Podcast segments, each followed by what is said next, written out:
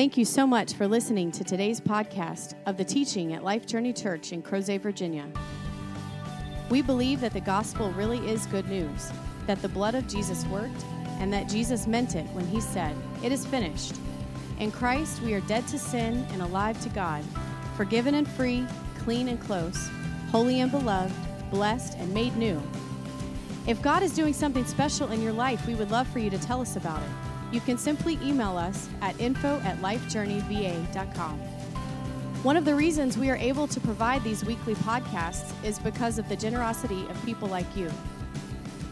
If you would like to support the proclamation of the gospel of the grace of God, you can make a donation now on our website, lifejourneyva.com.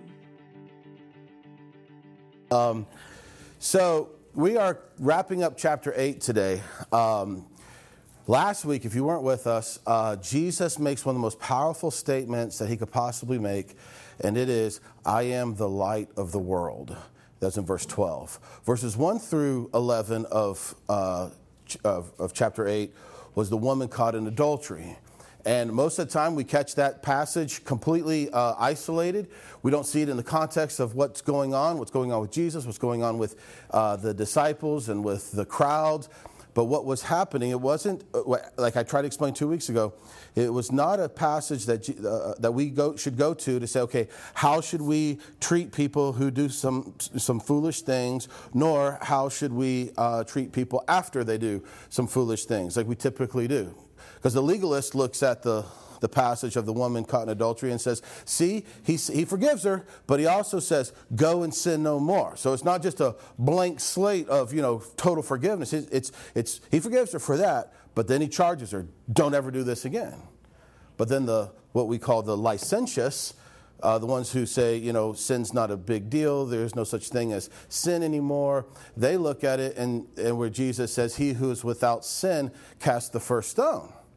So it's like, well, how can we bring charge against our fellow brother and sister in Christ? I mean, who are we to say, hey, man, I don't think this is, you know, passing the sniff test in your life right here if we have any sort of sin in our life? So he's without sin cast the first stone. So the licentious goes to that passage to say, hey, see, can't judge me, can't tell, t- speak into my life, you have sin in your own life. And then the, the legalist goes to that same passage and says, See, yeah, he might have forgiven her, but he also said, You better not ever do this again, or else.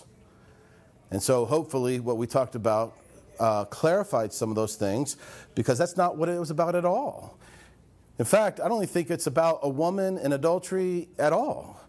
It's about Jesus faithfully, perfectly fulfilling the Mosaic law so that we wouldn't have to, so that we can receive his perfection.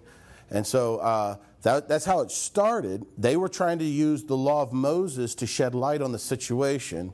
And Jesus, faithful to the law of Moses, says if you have committed sin, if you've not committed sin in bringing charge against her, which they all had, you throw the first stone. And they couldn't throw stones at her because they had sinned in bringing these charges against her. And so as the woman sort of leaves, he stands up and he says to those who remain, he says, I am the light of the world. I'm the one who sheds light onto the reality of what's going on in this dark and sinful place. Not Moses, not the law, not your interpretation of the law, you Pharisees. I'm the light of the world. So last week we saw his interaction all the way through verse 30, I think it was. We're going to pick up today. This is the same conversation. And he's still in the temple, uh, and people are some of them are believing him, some of them are picking up stones to throw at him. And we pick up in verse 31 where it says, So those who were believing in him, so those, so Jesus was saying to the Jews who had believed him, they're like, okay, we cannot deny that you must be the Christ. We can't deny it. I mean, look at what you're doing. Look at what you're teaching. Look at how all the Pharisees, they're not throwing, they're not, they're not able to, you know, put you out. You must be the Christ. So he says to them, If you continue in my word, then you are truly disciples of mine, and you will know the truth, and the truth will make you free. We've all heard that passage, right? Probably most of us. Bumper sticker. That's on coffee mugs. You know, I've got the t shirt. You? And so what is he saying about this being set free? Set free from what? Well, the Jews didn't understand it. They're going to chime in here in a second. But I want to point out a couple quick things. If you continue in my word, well, what is he talking about? If you continue reading Genesis through Revelation, then you'll be uh, truly my disciple. So if you want to be a disciple, then you've got to read Genesis through Revelation faithfully. Hey, read Genesis through Revelation faithfully. It's, it's, it's incredible. But is that what he's getting at? In order to really be mine, you must read these letters written to these various people? Maybe. But the problem is, Matthew through Revelation wasn't even written yet. So, what, what is he talking about? I think he's talking about the message, the word that he had been sharing this whole time that your point of reference is no longer how faithfully you execute the Mosaic law, but your point of reference is now someone else who perfectly fulfills the Mosaic law. That's what he had just finished talking with them about earlier eh, before verse 31 that if you must change the way that you see this, it can't be you putting your hope and trust in your performance to fulfill it, but in someone else's. And I see those thumbs coming out again, pointing to himself. And so I think that's the word. The word is this word of rest, this word of faith, this word of believing that someone else, the Messiah, can, do, can, can rescue you from this slavery, because he talks about being set free.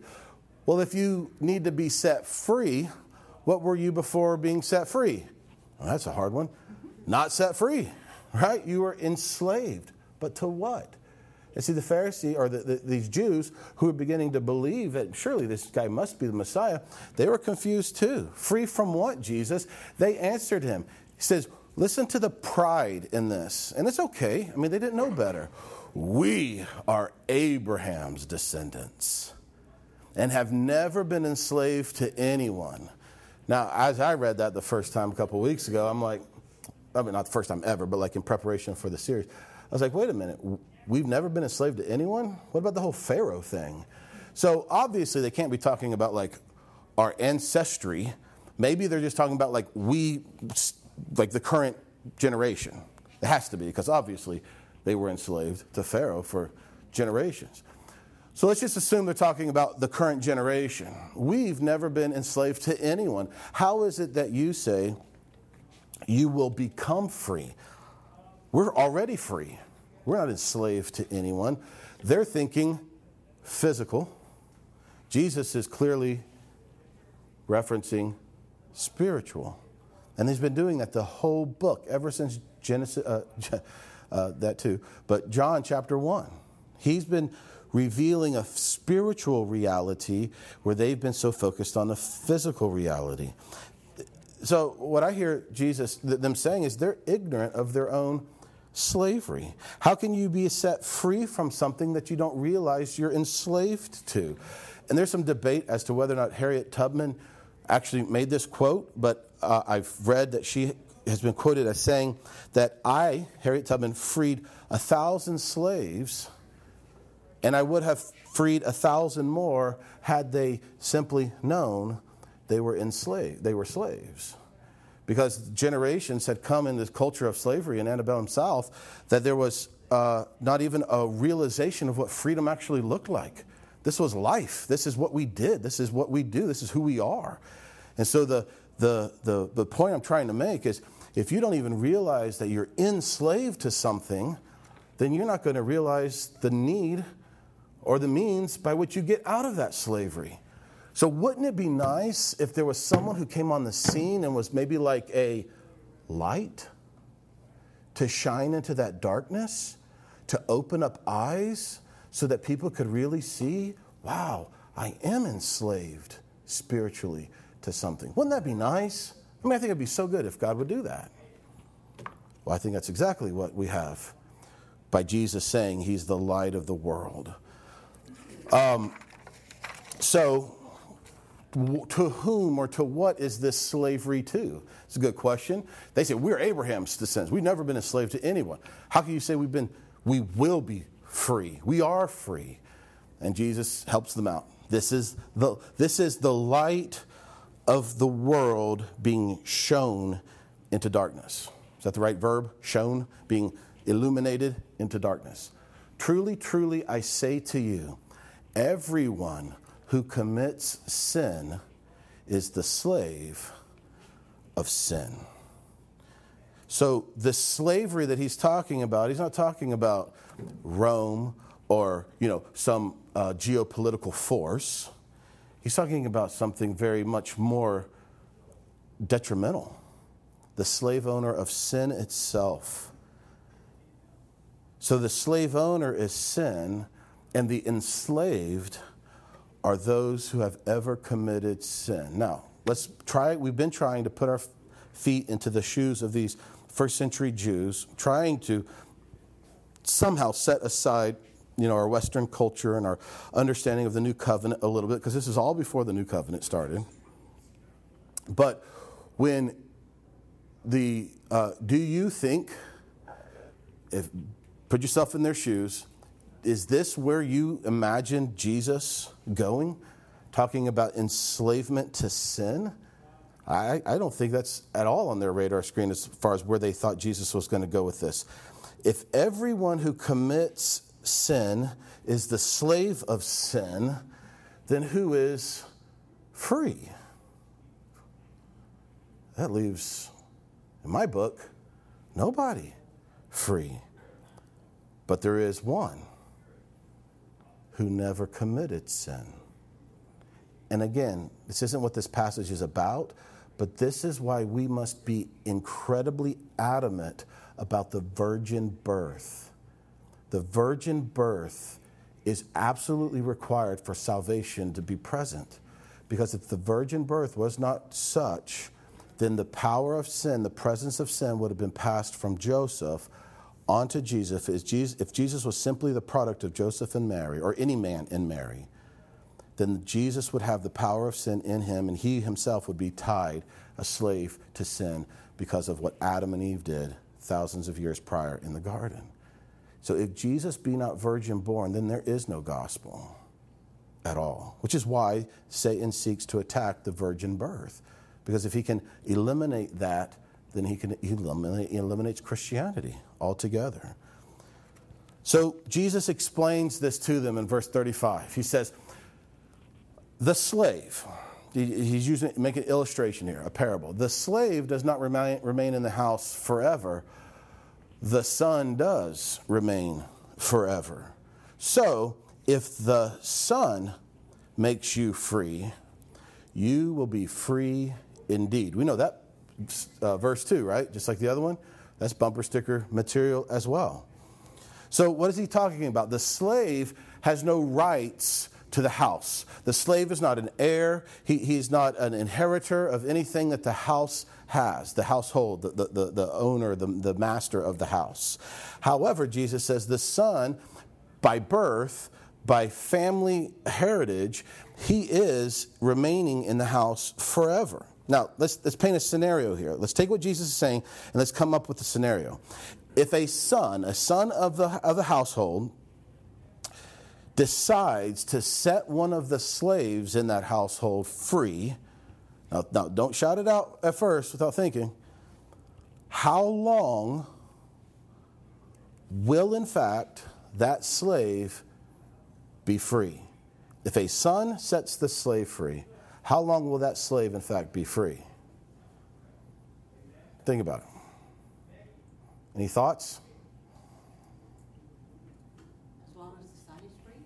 as long as the son is free, as long as the son lives. Because, I mean, let's be honest. Let's think about it. Let's say there's, you know, an ornery uh, sibling, right, who doesn't want that particular slave to be free. We're, we're just going off the record here. Like, this is, we're coming up with a scenario. There's an ornery, you know, uh, sister. There's always got to be a sister, because uh, I have two sisters. Um, who does, I mean, she's the evil sister. She doesn't want that slave to be free. She doesn't want any slaves to be free. She likes the whole slavery thing, perhaps. So if that son who set that slave free dies, then if she's in control of the household by the death of the father, whatever the scenario might be, she now has the power to enslave that slave again, doesn't she? If she's in control of the household now. So that slave truly is only free as long as the son is alive. As soon as that son dies, who knows? Flip a coin. There's probably a movie about this, I'm sure. Disney, I'm sure, has created something about this. So, evil stepsisters and stuff, right? So, if the Son makes you free, you will be free indeed. And I'll just, I don't want to add anything to Jesus saying, but the understanding is as long as that Son is alive. So, what do we know about the gospel? If you go to Hebrews chapter 7, the writer of Hebrews makes this super, super simple for us. He says, Therefore, he, Jesus, is able also to save forever. That word forever, it literally means completely, totally, completely forever. Those who draw near to God through him, since he, Jesus, always lives. So here's the deal our salvation is in, uh, inseparable to the life of Jesus. If Jesus were to ever die, then our salvation would end. That's why I, again, like with the virgin birth, am absolutely adamant about the inability to lose one's salvation. Because in order for you to lose your salvation, or anybody to lose their salvation, you in essence are subscribing to the fact that Jesus Christ himself is able to no longer exist.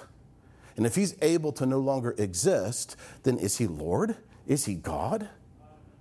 He died once and for all, and he was raised from the dead to never taste death again. And by his everlasting life, his eternal life, is a guarantee for those of us, we'll get, we're getting ahead of ourselves a little bit in the story, but for those of us who were slaves to sin and have now been set free from the Son, our freedom is tied to his life.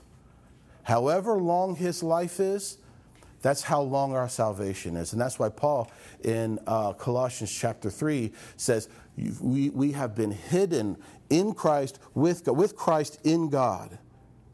And He now is our life. We've talked about this a million times. He's not a priority of our life, but He actually is our life. So if we believe people can lose their salvation, then we're believing that Jesus will no longer exist because the quality, the quantity, the duration, the guarantee, as Hebrews says, of this new covenant is the very life of Christ himself. And I just don't think that's going to happen. I could be wrong, but I just don't think he's going to die again. If he is, then I mean, what in the world are we doing here? Let's go back to John. And so they're saying, we're, we are Abraham's descendants. We, we've never been enslaved. And he gives them this illustration hey, look, the Son can set you free. And there's a capital S, by the way, on that verse 36. So as, as long as the Son lives, that slave is free. So the freed slave is free as long as the Son who freed him lives. So Jesus has been talking primarily about spiritual slavery to sin, obviously, and the Jews are thinking physical. So Jesus meets them where they're at. He starts talking about their physical descendancy here. Descendancy, physical descent, uh, heritage. I know that you are Abraham's descendants. I understand that. Like they, you can read it in Matthew, all throughout the Old Testament. So and so begot such and such, who begot such and such, numbers, the whole book of Numbers. Like, enjoy that for a month of reading that. So and so begot such and such, who begot, who begot, who begot. We know that you're descendants of Abraham. We keep good records. In fact, the reason why Jews keep such good records is because the only way they could claim, I don't know about today, but in Jesus' time, the only way they could claim uh, possession, land possession, was if they traced their heritage back to one of the 12 tribes. That's the only way they could say, This is my land, and I belong here. And so, like, we have a deed to the land in the safe. Their deed to their land was their record keeping of all the, way, all the way back to their forefather Benjamin, like Paul says. He says, I was of the tribe of Benjamin, the tribe of Dan, the tribe of whomever. And so he's like, I know you're Abraham's descendants. We keep good records. Yet you seek to kill me because my word, what's the word again? The word of faith, the word of believing, the word of resting in the righteousness of someone else. My word of resting in the righteousness of someone else has no place in you. Wow. I speak the things which I have seen with my Father. And that with my Father, I don't want to get like in the weeds here of the Greek, but I speak the things which I have seen in the very presence of my Father. You talk about just intimacy oozing from the statement. I am revealing to you the thing, the same things that when I was sitting with my Father in the heavenly places, He revealed to me. Therefore, you also do the things which you heard from your Father. Okay. You know what step on toes means, right? Okay, they don't have sandals on. And Jesus is, all, I mean, they don't have closed toed shoes on, they have sandals on. And Jesus is about to get all up in their toes in a way that he never has up until this point, at least in the book of John.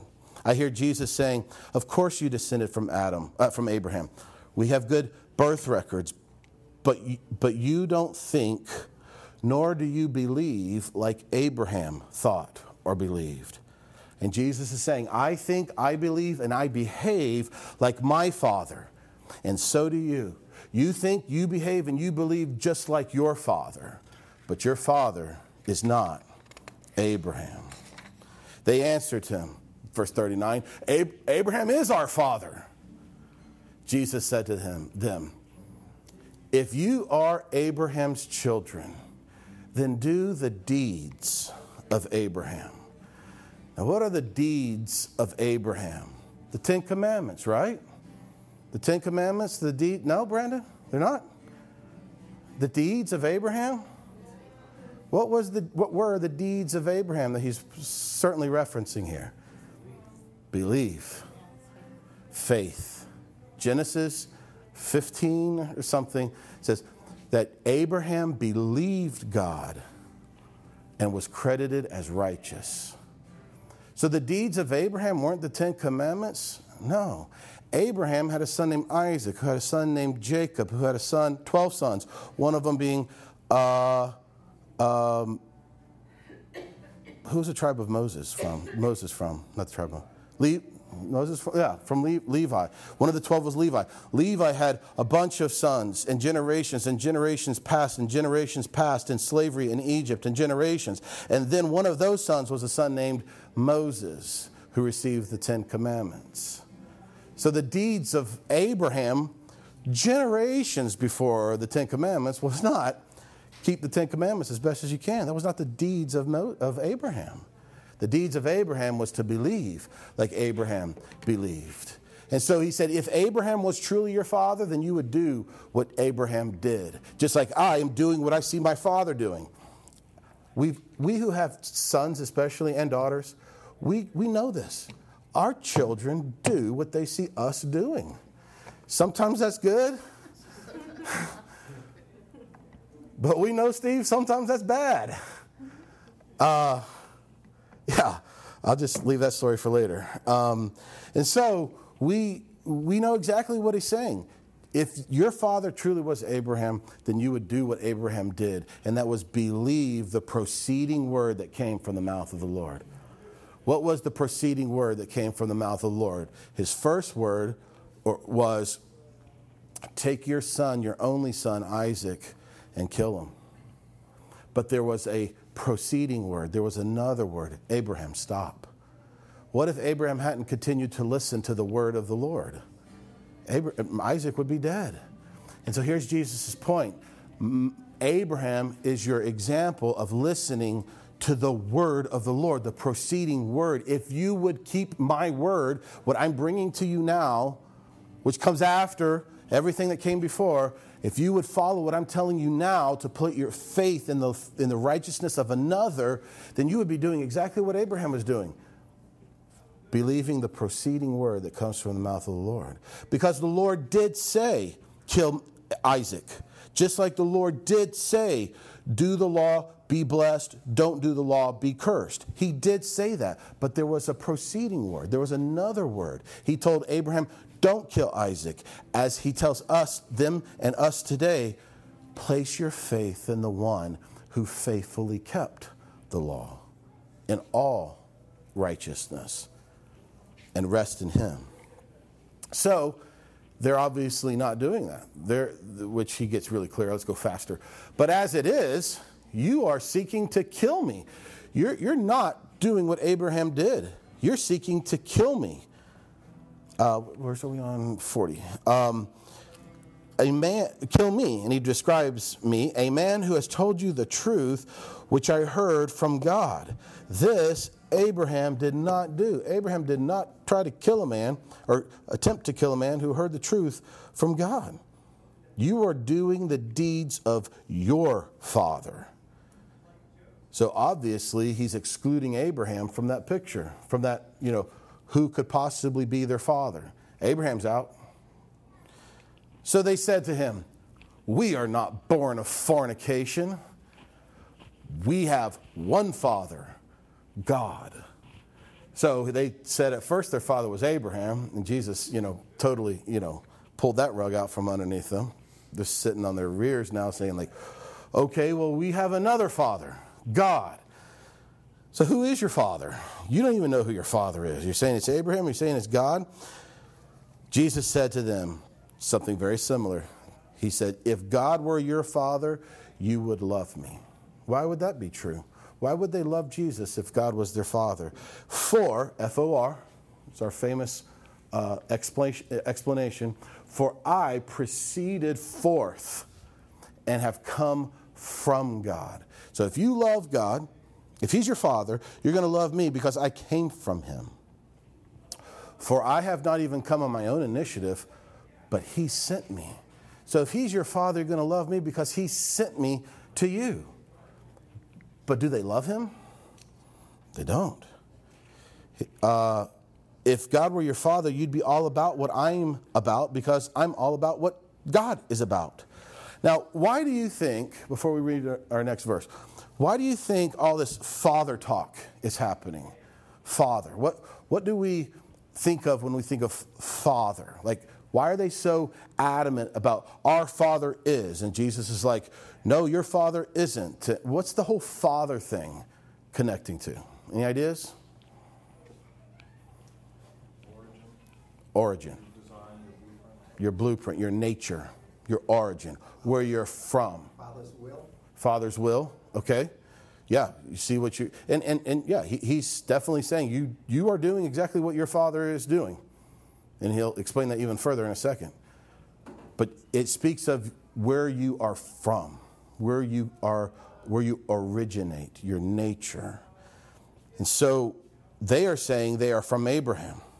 Jesus is saying, if you're from Abraham, then why aren't you doing the things that Abraham did if you're from Abraham? They're saying that they are from God. And then Jesus is saying, then why aren't you about the things that God is about? He sent me. So if you're from him, then you'd love me. So it speaks of this origin, nature, or origination. Verse 43. He asks them a question, and I love it. He answers them because they don't know the answer. Why do you not understand what I am saying? And he answers it. It is because you cannot hear my word. What's the word? It's just again, Genesis through Revelation. I'm not excluding that, but that, I think specifically he's talking about my word, this proceeding word, this newest, latest revelation of resting in the life, the righteousness of another. You can't hear it because you're not of Abraham, you're not of God, they are not your fathers. If they were, you'd hear it. But if Abraham nor God are their fathers, then who's their daddy? What's their origin? What's their nature? Who is their daddy? You ready for this one? Verse 44. Put yourself into their little sandals and get ready to get stepped your toes all on. They have a come to Jesus moment here with Jesus. You are of your father, the devil. Like, really process that for a second. You are now. Now he doesn't just say it, you know, and and, and uh, what does James Brown say? Hit it and quit it. He doesn't just walk away. He explains it. He, he, he explains what he means, and they, they they're defenseless, and they resort. We'll see in the next verse. They resort to what you and I do when we are defenseless against an accusation. It's, it's, it's rather comical. But he says, Your father is the devil, Satan himself, Lucifer, the fallen angel.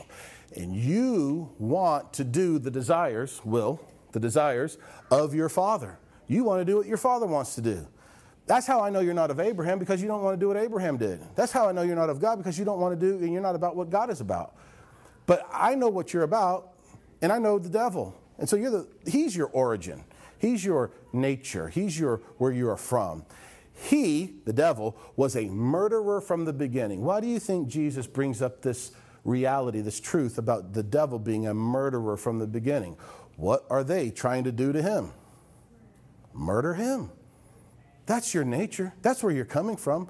It's from the devil himself. He was a murderer from the beginning, and he does not stand in the truth. What are they not willing to receive? What are they not willing to accept? The truth.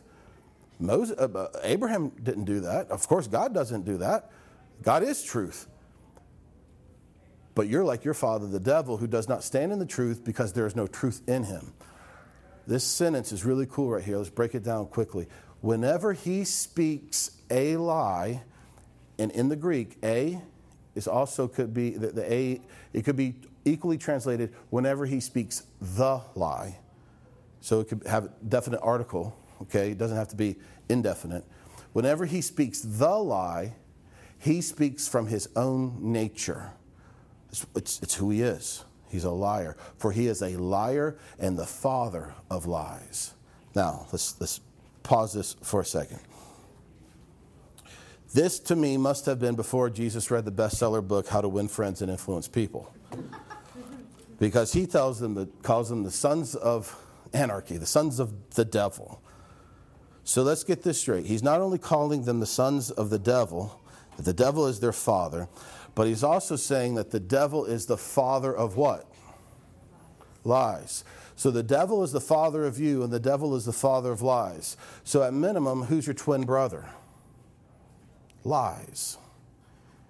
When you look in the mirror and you see your twin, what do you see? You see lies. He's the father of you, and he's the father of lies. What lie? And here's where I want to make a deal about this. This could be, and it might not be, but it could mean the lie. When he speaks the lie, he speaks from his own nature. what do you think if this is a definite lie, like the lie? What lie do you think Jesus might likely be referring to? Think way back in the garden with Eve and the promise that the devil made, the lie that the devil made to, the, to Eve. Don't you want to be like God? If you just knew what God knew, you would be like him. That's a lie. Why? Because they were already created in his dead gum image. They were already like him. It was a lie. The lie was if you just knew right from wrong, apart from union with him, then you could be like God. You could be God. But as we talked about last week, the human conscience just simply isn't capable of, of handling the knowledge of right and wrong. Because as Paul talks about in Romans 2, and we mentioned this last week, I won't belabor it now, our conscience so under, uh, uh, under uh, designed to handle it simply pats ourselves on the back when we do something good, and then it condemns us when we do something bad. Uh, we can't handle it. And so the lie I hear Jesus saying is this lie that you can be like God just if you just simply knew right from wrong and tried your best to do the right and to avoid the wrong. This is a lie that he speaks, and you are siblings with this lie. It's your twin brother, it's your twin sister. You are in, you live with, you identify with this lie. And did they? Of course they did. I mean, these are Jewish first century people trying their best to not do wrong and trying their best to do right to gain credit with God. Um, but because I speak the truth, you do not believe me. The truth and the spawn of Satan are incompatible. You do not believe me. You are of your father, the devil, who is the father of lies. You are equal with lie. I speak truth. That's why you don't believe me. Which of you convicts me of sin? Jesus asks them. Go out through my track record. Who can convict me of sin? If I speak truth, why do you not believe me? In other words, the only reason you don't believe me is because you are of your father, the devil, who will not ever believe the truth. He who is of God hears the words of God. For this reason, you do not hear him, because you are not of God. Now, honestly, can you picture in your mind the number of Jewish jaws that are just flopped down on the ground as they're hearing this carpenter son from Galilee telling them that he is, in fact, of God, he is truth, he is the light, and they think that they're sons of Abraham and of God, but in fact, the devil is their father and they are not of God. Can you imagine? I mean, how would that make you feel? Right? So it's no wonder what picks up in chapter 9, chapter 10, chapter 11 as we head towards the cross. Well, picking up a jaw, somebody says to him the exact same thing we say when we've been accused, uh, uh, when, when, we've been, um, uh, uh, po- when something's been pointed out in us that is true. We've been uh, confronted and it's absolute truth, and there's nothing we can say to counteract it or to defend ourselves. What do we do? We resort to what? Name calling. And that's exactly what they did. Uh, the Jews answered, Do we not rightly say that you are a Samaritan and have a devil, a demon? They just resort to name calling. You know, well, yeah, well, your mama. You know, that's all. That's all they know to do. They have nothing. They can't say. They can't defend their actions. They can't defend what they've done, their track record. They can't point out any sin in him. He asked them, "Can you point a sin in me?" And of course they can't. And so they just have to resort to name calling, calling him a Samaritan. And that's.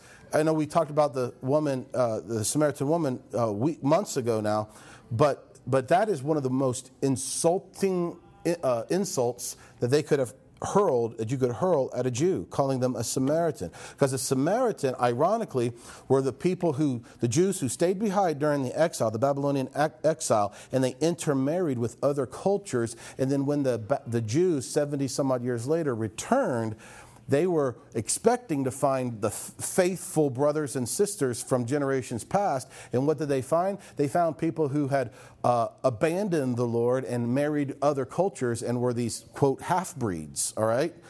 That's, that's, what they found, that's what they think of the Samaritans these half breeds. Well, here's the irony they're calling Jesus a half breed, and, and they themselves are the ones who are the spawn of Satan. You can't make this stuff up. So Jesus answered them I don't have a demon, but I honor my Father, and you dishonor me. But I do not seek my glory. There is one who seeks and judges. Truly, truly, I say to you, if you uh, if anyone keeps my word, he will never see death. This is a throwback to the beginning of the conversation where he says, the Son, when the Son sets you free, you will be free what? Indeed. Meaning, period. End of sentence. Why? Not just simply because of a declaration of freedom, but because the one who set you free remains forever, as we saw in Hebrews. So he's throwing back to that open beginning of the conversation, that part of the conversation, that if anyone keeps my word, what word? The message he's telling them about placing your faith in the righteousness of someone else, you will never see death. Well, this just totally doesn't settle well with these Jews who had begun. Remember, these are Jews who had begun to believe that he was, in fact, the Messiah. So they said to him, Now we know you have a demon. Abraham died. The prophets, Jeremiah, all of them. They died also. And you say, if anyone keeps my word, he will never taste uh, death, never, uh, he will never, he will never taste of death. Uh, Sorry, I lost my place. 53. Surely, they said to him, you are not greater than our father Abraham, who died. The prophets died too. Whom do you make yourself out to be? Great question. You think Jesus uh, answers this one? Yes, he does. Verse 54 If I glorify myself, my glory is nothing. If I talk about myself, if I try to bring credit to myself, it doesn't really matter. It is my Father who glorifies me. Now, how did the Father glorify the Son? Ultimately, by bringing him what? Back from the dead and placing him where his name is above every other name, to the point where every knee will bow and every tongue will confess that Jesus Christ is Lord. So he's saying, if I just say this about myself, it doesn't really mean anything. But if the Father does this, then it means everything. It's the Father who glorifies me, of whom you say, He is our God. I love that. And you have not come to know Him, but I know Him.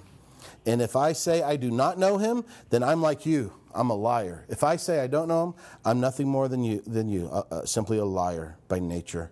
But I do know him, and I keep his word, what he is telling me to do. Your father, now look, I don't know if they had air quotes back in Jesus' day, but if they did, because I love air quotes. Uh, one of our kids was trying to use air quotes the other day, and I was like, no, it's not really it. But, you know, anyways, he's already said that Abraham's not their father, right? So, like, I just can't imagine, you know, Jesus in speaking his Aramaic, you know, with these, you know, Jews in the temple. Like, maybe if we had like this scene of the Jesus film, like maybe he's like, your father, Abraham. Because he's already said he's not their father. But in air quotes, you you think he's your father. So we'll go with that. But obviously, he's not.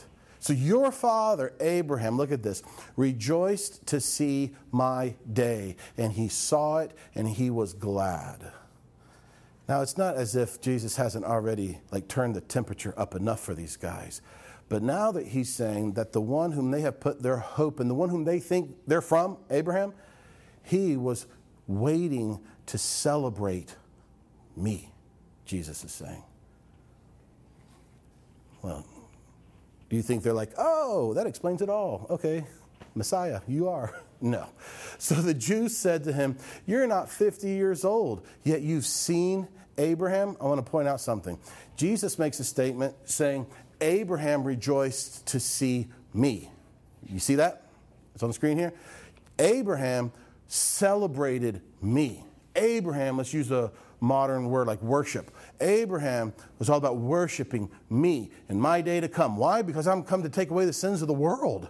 So that what Abraham had in the old covenant, a foretaste of this righteousness by faith, those who come now after have a righteousness by faith that's not just covering them, but it's actually imputed into them. It's who they are, a whole righteous core, which Abraham never had, called the new birth, the new man, the new creation. And Abraham couldn't wait for that. And he saw it. Abraham's eyes were on me, I hear Jesus saying. They say, You're not 50 years old, and you're saying your eyes were on Abraham? You see that? Yet you saw Abraham? So Jesus' emphasis is Abraham's eyes were on me. Their emphasis, you're crazy. You're saying that you're, you saw Abraham? So who's the more uh, uh, preeminent in their mind still? Abraham. And so Jesus sets that record straight. Second to last verse. He says to them, Truly, truly, I say to you, before Abraham was born, literally, before Abraham existed, I am. I existed. Now, again, throwback. He already did this earlier in the chapter, this I am. What is this? What should this remind us of? The burning what? Bush. When uh, Moses was said, Who is it that, who is it, should I say, sent me? And God in the burning bush says, Tell them I am that I am. The name of God, I am. And so Jesus here, the man, the God man, is saying, Truly, I tell you, you're not going to believe me because your father's the devil, but I'm going to tell you nonetheless before Abraham existed, I existed. I am. The clearest claim of unquestionable claim of being God. Jesus greater than Abraham. Abraham excited to see Jesus. We don't have time to turn there and get into it, but Hebrews, going back to Hebrews, Hebrews chapter 7, the writer of Hebrews explains this how Jesus is greater than Abraham. Because this is a big deal. Abraham was the father of it all. He was the one who received the promises from God about the land, the territory, everything that would come, the provision. And so now there's someone on the scene who is even greater than Abraham. And in Hebrews chapter 7, the writer of Hebrews, whoever it is, explains that there was a, a moment, and you read about it in Genesis, where Abraham actually gave a tenth of all of the loot that he just stole from a bunch of other kings to this king named Melchizedek. And Melchizedek, without getting into the details, just for time's sake, was a picture, a sign, a, a, a foreshadowing of Jesus Christ himself. And so in fact, Melech, Melchizedek, Melech is king in Hebrew, and uh, uh, the other phrase has to do, uh, he's a king of Salem, which is now Jerusalem, but the king of peace in English. The king of peace received tithes from Abraham. And that's a shadow of Jesus. Jesus was came, the scripture says, God actually says in, in Psalms, that he came and established the, the, the, the priesthood of Melchizedek forever. And so, Hebrews, whoever wrote Hebrews, understands that Jesus is greater than Abraham. But again, do you think that this settled the issue for these Jews who remember our first verse, who had begun to what him? Believe him that he was the Messiah.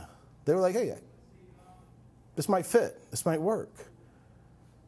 And at the conclusion of this chapter, these Jews who had begun to believe him, look at this, verse 59. Therefore, hearing that Jesus is saying he is God and greater than Moses, uh, than, than Abraham, they picked up stones. They're in the temple. They're picking up temple stones to throw at him. But Jesus hid himself and went out of the temple. It was too much. They couldn't receive it. Why? Because they were of their father, the devil. Truth had no place in them because they were not of truth, they were of the father of lies. Now, I don't want to, actually, I'll say that in a second. So, what's our, our journey marker? Our journey marker, this is the end of chapter 8. Our journey marker, this, this, we've had several bumper sticker passages, you know, whoever Son sets free is free indeed, you know, a couple others. When we look at the context of what's happening at the time of Jesus' life with these, Pharisees, uh, with these Jews, some of them being Pharisee, but this is a group of people who said, hey, you really might actually be the Messiah. They're starting to believe him. I can't get beyond this simple question slave or free? Which will it be? Slave of sin, trying under your own effort as a slave to remove your slavehood, your slaveship, a slave trying to earn their freedom, or free as set free by the grace, the mercy of the Son. Which will it be? Are you going to continue as a slave. For how can a slave, the problem with the slave setting themselves free in that culture was that the slave was born what? A slave by birth. It was a slave. And if the slave didn't have a, another uh, speaking for them or another who would come and, and even, if you will, adopt them or bring them out of that, that lineage of slaveship, then they would just continue being a slave, and their children would be slaves, and their children would be slaves, and on and on.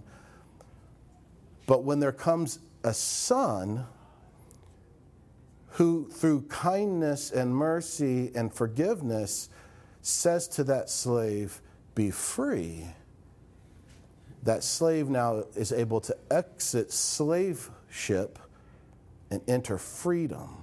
Freedom from what are we talking about here spiritually? Freedom from sin. Freedom from sin. Freedom to sin? No. Freedom from sin. And we are truly free. We who have embraced the, the forgiveness, the mercy, the grace of God, we have exited this slave ship that we were in to sin. And when sin entered, what also came with it? Death. And so that's why ultimately the death of Jesus on the cross came because he became our sin, so that we who place our trust in him do not experience this death because of sin. Sure, this body is going to fall off one day, but we are not simply the body. We are a inner man, a new creation, either the old creation still in Adam or a new creation in the last Adam from Jesus Christ himself. And so there is an opportunity to go from slave to free, an opportunity for the Jews of his day and for any person of this day. And what is that? What does it take to go from slave to free? To do what Abraham did. Do the deeds of Abraham which is what? Believe. Believe. Trust. Believe God, and you become as righteous as God. What does verse 12 say? Anybody got their Bible? Go to verse 12. First one gets a mint.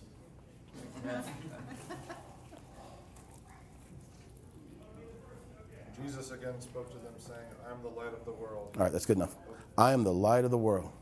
So that's the whole chapter. That's the, that's the whole premise of chapter 8. They bring this woman into him. They are trying to shed light on the situation through Moses. Jesus shuts that scenario down, and he speaks in verse 12, saying, I'm the light of the world. I'm the one that's going to shed light into the true situation. Here's the true situation. The issue is your father isn't Abraham, your father isn't God, your father is the devil himself and you will remain a child of the devil, dead in your sins until the time comes where you, like Abraham, do what Abraham did. So here's what I, how I want to just wrap up real quickly. Follow the, the common thought here. They did not see their slavery. Remember that? We will be set free. What are you saying? We've never been slaves of anybody. They didn't see their slavery, did they? They didn't see their true origin, their true father, did they? They didn't see it. They thought they were sons of God and of Abraham. But they didn't see their true nature, their true origin. They didn't see, therefore, their need for rescue. If you don't see your condition, if you don't see your slavery, if you don't see your true father, then you don't see the need for a rescue. What's the theme there? What's, what are we seeing? They don't see. They don't see. Craig, could you read verse 12 again? I'm the light of the world. I am the light of the world. What a statement. What a God who came to shed light into the reality so that those of us, us included, a couple generations later, who didn't see. Paul says that the Gentiles, talking about unbelievers, are darkened in their understanding, thinking everything's copacetic, everything's good, everything's okay. But Jesus is the light of the world so that we, for the first time, can see a real slavery to sin before Christ. To see before Christ who, who our Father, our nature, our origin really is the Father of lies. And to see, because light has been shed, the need for rescue. And rescue coming by doing what Abraham did believing. It's that simple. The light of the world now, without looking over to chapter 9, okay, What do you think of all the potential miracles for the light of the world to do, following up this conversation with these Jews, Jews who were blinded, who couldn't see, of all the potential miracles to be the very next miracle in chapter 9, verse 1? What do you think the very next miracle might happen to be? Make a blind man see. Isn't that cool? Now, it wasn't just any blind man. Now, let's don't get on next week's message yet. You ready to go eat lunch? But a man blind from what? Birth. Why is that so significant? Because that's the condition. We are blind from birth spiritually. And unless the light of the world sheds light into our condition, we will remain blind from birth. We will, as Jesus already said earlier in the chapter, we will die in our sins. So, the blind see the healing of the man born blind, which we'll get into next week. Um, let me see what time it is. Um, any quick thoughts before we uh, conclude and break up for the morning that you may have? Yeah. This might be a stretch, but I was trying to piece all this together. So I was trying to figure out where he was physically in the temple, and I think he was in that that open court where all the men and women could come. So like the Gentiles were on the outer rim, and then like he was in the court of women or whatever they call it.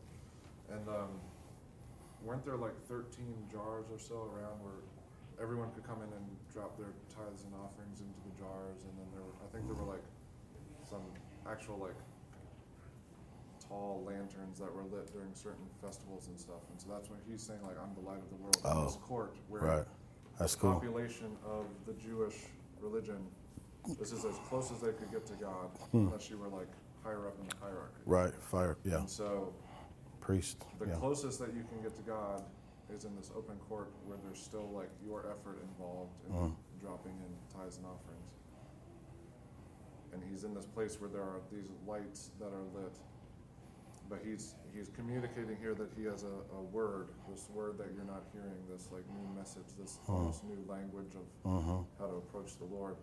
And I just remember in in high school when I studied Latin, like the verb to be Mhm. was like basically if you didn't know that you're done Mhm. so like knowing how to change i am to i was it's Right. like will be i have been like, like how to take how to take the word to be was the anchor for how we're going to develop how we speak and read and communicate in latin Mhm.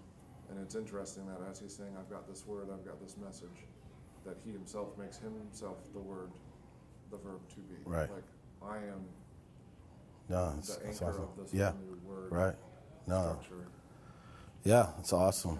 Yeah, I mean it's it's it's. Uh, I can confess for myself. I've I've until diving into John for this series, I've not you know made half of these connections myself because I've just like you guys have pulled out these little passages, these little stories, these little events, but not seeing it in its grander context uh, like what you're saying with being in the temple and you know what, what's going on in their lives. And I just think it's fantastic to see what's happening. Yeah, Jonas.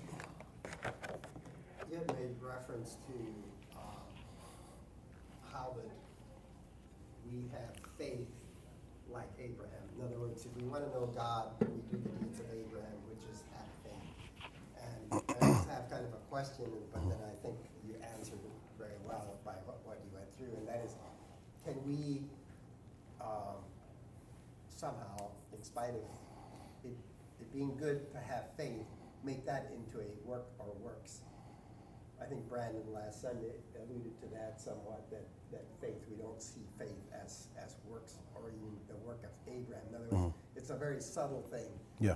Um, and when you turn to Hebrews, um, I felt that that shed some light on that. He said, if we draw near to God, Mhm. and we think of that as having faith, Mhm. drawing to Mhm. receiving the message.